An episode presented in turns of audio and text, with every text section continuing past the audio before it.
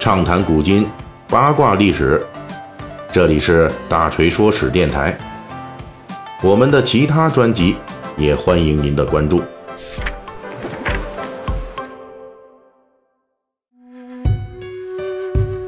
呃，咱们最近《水浒细节解密》啊，聊这个小说中一些大有来头，但是没有正式出场过的人物啊。此前呢，咱们聊过这个杨家将、崇家军等等。本期呢，我们同样要说一位贯穿全书但是没有出过场的超级明星，而且呢，小说《水浒传》为了照顾这位超级明星，还罕见的使用了一次曲笔，也就是呢，这个为了这个尊者啊，曲解一些历史的真实的情况的这种笔法，那么把这位超级明星干的一些糟糕事儿啊，给转嫁到旁人头上去了。这个只出名不出场的牛人，就是被施耐庵安排层级很高，甚至凌驾于《水浒》一百零八好汉之上的超级明星，北宋著名文豪苏轼苏东坡。在《水浒传》中，苏东坡的相关事迹、语言和作品出现次数多达十多次，而且是贯穿全书始终，屡屡在关键时刻发挥重要的作用。比如在小说的几处著名情节中。梁山好汉江州劫法场的故事里边，宋江正是在苏东坡光顾过的古迹浔阳楼上题反诗，而随后作者更是直接引用了苏轼的千古名篇《念奴娇·赤壁怀古》，以“大江东去，浪淘尽”为众好汉捉拿黄文炳替宋江报仇情节，哎，张目。在另一处武松大闹鸳鸯楼的情节里边，张都监。以养娘玉兰陷害武松，也是让玉兰在八月中秋为武松演唱苏东坡的另一首千古名作《水调歌头·明月几时有》。书中类似的打上东坡烙印的情节还有很多，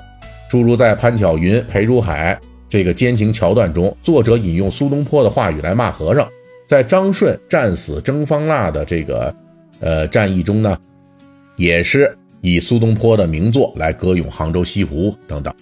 考虑到历史上的苏轼去世二十年之后，梁山好汉才开始于北宋宋徽宗宣和年间积极活动。可以说，这个去世的苏轼在《水浒传》中对诸位好汉施加的影响，那是无与伦比的。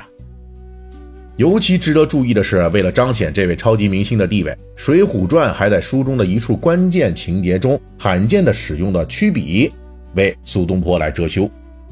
这就是《水浒传》故事开始阶段的高俅发迹环节。按照书中表述，这高俅原来是汴京城的一个泼皮流氓，后来辗转投奔到了小苏学士那里。所谓小苏学士，就是宋代文学史上赫赫有名的三苏之一——苏轼、苏东坡的弟弟苏辙、苏子由。相对而言，兄长苏东坡被称为大苏。苏辙就只能是小苏了。按照《水浒传》的描述，正是苏辙把高俅推荐给了当时的驸马都尉王进卿，这才有了后来王进卿派高俅去给当时的端王送东西，让高俅呢得以在端王面前呢有了施展蹴鞠绝艺的机会。那恰恰是因为这高俅踢球踢得好，所以一举获得了端王的赏识。端王后来登基成为皇帝，就是宋徽宗呢，因此后代高俅。这才让高俅从泼皮一跃成为太尉，方才导致了林冲、杨志等人逼上梁山，这就成为《水浒传》全书中的终极坏蛋之一了。啊，关于他的这个发迹情节呢，咱们之前啊也有说过专门的段子，呃，这个《水浒细节解密》的第五十一集啊，那么大家可以去呃参考一下前面的咱们这个故事的链接。显然呢，按照这个小说《水浒传》的描写。给高俅铺平奸臣之路的重要一环，那就是小苏学士苏辙。但是在《水浒传》成书之前，南宋学者王明清在笔记中记录下了这个故事的原型。只不过在王明清笔下呀，将高俅推荐给王进卿的不是苏辙，而恰恰是他的哥哥苏东坡。而且高俅原本就是在苏东坡身边担任侍从、书童这一类的角色。苏东坡后来把高俅推荐给了王进卿。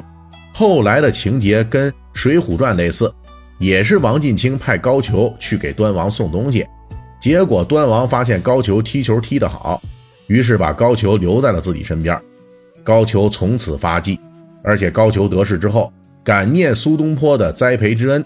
对来汴京的苏家子弟每每多加照顾。而《水浒传》在全盘继承王明清的这个故事的同时，只做了一个关键性的改动，就是用曲笔的方式，把高俅发迹的黑锅扣到了苏轼的弟弟苏辙头上。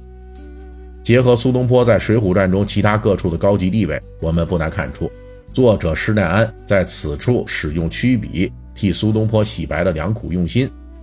唯有如此，才能保住苏东坡先生的面子，让东坡先生的文道与梁山好汉们的豪气相得益彰。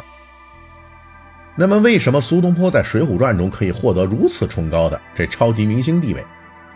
其实，苏东坡从南宋开始啊，文学地位就不断攀升。而且呢，随着其作品本身这个雅俗共赏的程度本身很高，所以苏东坡的文学地位呢，不仅在士大夫阶层获得了广泛认可，就在这个小说评话戏剧领域，那也是影响很大的。那些文化水平不高的说书人，也是每每以引用苏东坡的作品和轶事来给自己的作品增光添彩。所以可以说呢。在这个《水浒传》之前的同类题材的雏形作品开始啊，一直到《水浒传》的问世，苏东坡都是小说评话戏曲领域的重要明星外援。在宋元时期，无论是说书人还是小说家，或者是戏曲家，都指望着在自己的作品中引述一些苏东坡的相关内容，获得更多的观众，争取更大的市场。说白了，这种行为放到今天就属于攀附文化名人，借名人的名气。来搞捆绑销售啊，给自己带人气。而且呢，咱们这里说一下，在当时的宋元时期啊，这种捆绑销售行为其实不是一件丢人的事儿，而且也不是《水浒传》一家的事儿啊。对于当时的整个的通俗文学市场来说，这都属于正常的操作。这也就造成了古典文学名著《水浒传》中苏东坡担当的这戏份很重。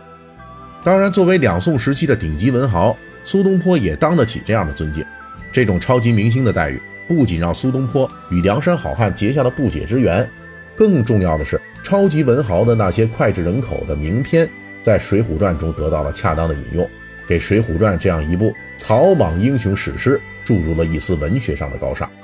从这个角度来说呢，呃，《水浒传》给苏轼这样一个超级明星的待遇，甚至不惜使用曲笔的方法，应该说是一种双赢吧。本期大锤就跟您聊到这儿，喜欢听您可以给我打个赏。